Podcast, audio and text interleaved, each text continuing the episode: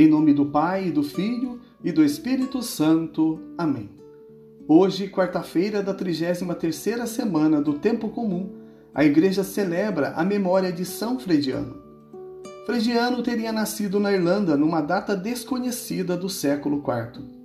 Cristão e monge, o jovem saiu de sua terra natal como peregrino e estudante, com destino a Roma.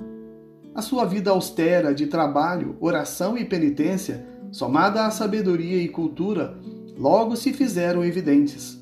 Assim sendo, o clero da região e o povo decidiram que Frediano era o cidadão mais indicado para ser bispo. Foi eleito e consagrado bispo de Luca em 560.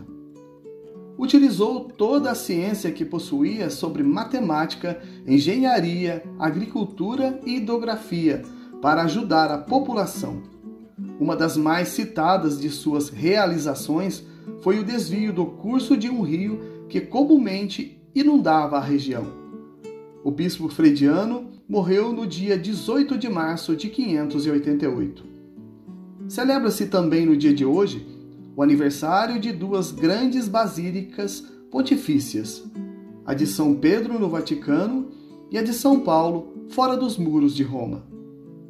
A dedicação da Basílica de São Pedro foi feita pelo Papa Silvestre, que governou a igreja entre os anos 314 e 335.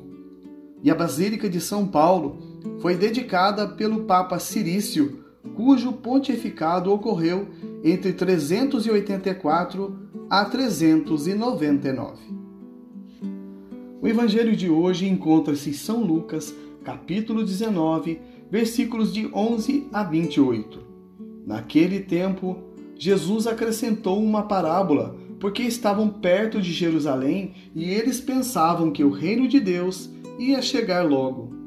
Então Jesus disse: Um homem nobre partiu para um país distante, a fim de ser coroado rei e depois voltar. Chamou então dez dos seus empregados, entregou cem moedas de prata a cada um e disse: Procurai negociar até que eu volte. Seus concidadãos, porém, o odiavam e enviaram uma embaixada atrás dele, dizendo: Nós não queremos que esse homem reine sobre nós. Mas o homem foi coroado rei e voltou. Mandou chamar os empregados aos quais havia dado o dinheiro, a fim de saber quanto cada um havia lucrado. O primeiro chegou e disse: Senhor, as cem moedas renderam dez vezes mais. O homem disse: Muito bem, servo bom. Como foste fiel em coisas pequenas, recebe o governo de dez cidades. O segundo chegou e disse: Senhor, as cem moedas renderam cinco vezes mais. O homem disse também a este: recebe tu também o governo de cinco cidades. Chegou o outro empregado e disse: Senhor, aqui estão as tuas cem moedas que guardei num lenço, pois eu tinha medo de ti, porque és um homem severo. Recebes o que não deste e colhes o que não semeaste. O homem disse: Servo mau, eu te julgo pela tua própria boca Tu sabias que eu sou um homem severo, que recebo o que não dei e colho o que não semeei. Então, por que tu não depositaste o meu dinheiro no banco? Ao chegar, eu retiraria com juros. Depois disse aos que estavam presentes: Tirai dele as cem moedas e dai-as àquele que tem mil. Os presentes disseram: Senhor, esse já tem mil moedas. Ele respondeu: Eu vos digo, a todo aquele que já possui será dado mais ainda, mas aquele que nada tem será tirado até mesmo o que tem. E quanto a esses inimigos que não queriam que eu reinasse sobre eles, trazei-os aqui e matai-os na minha frente. Jesus caminhava à frente dos discípulos, subindo para Jerusalém. Palavra da salvação. Glória a vós, Senhor. Meus irmãos e minhas irmãs, a todos vós, graça e paz da parte de Deus, nosso Pai, e de nosso Senhor Jesus Cristo. O Evangelho de hoje nos ensina a importância de se multiplicar os dons que Deus nos dá. Todos nós somos agraciados com os dons divinos. O Catecismo da Igreja Católica, no parágrafo 1692, assim nos diz: Reconhecendo pela fé a sua nova dignidade, os cristãos são chamados a levar doravante uma vida digna do Evangelho de Cristo.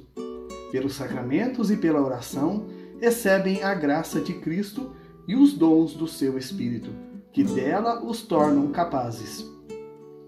E são vários os dons que recebemos de Deus.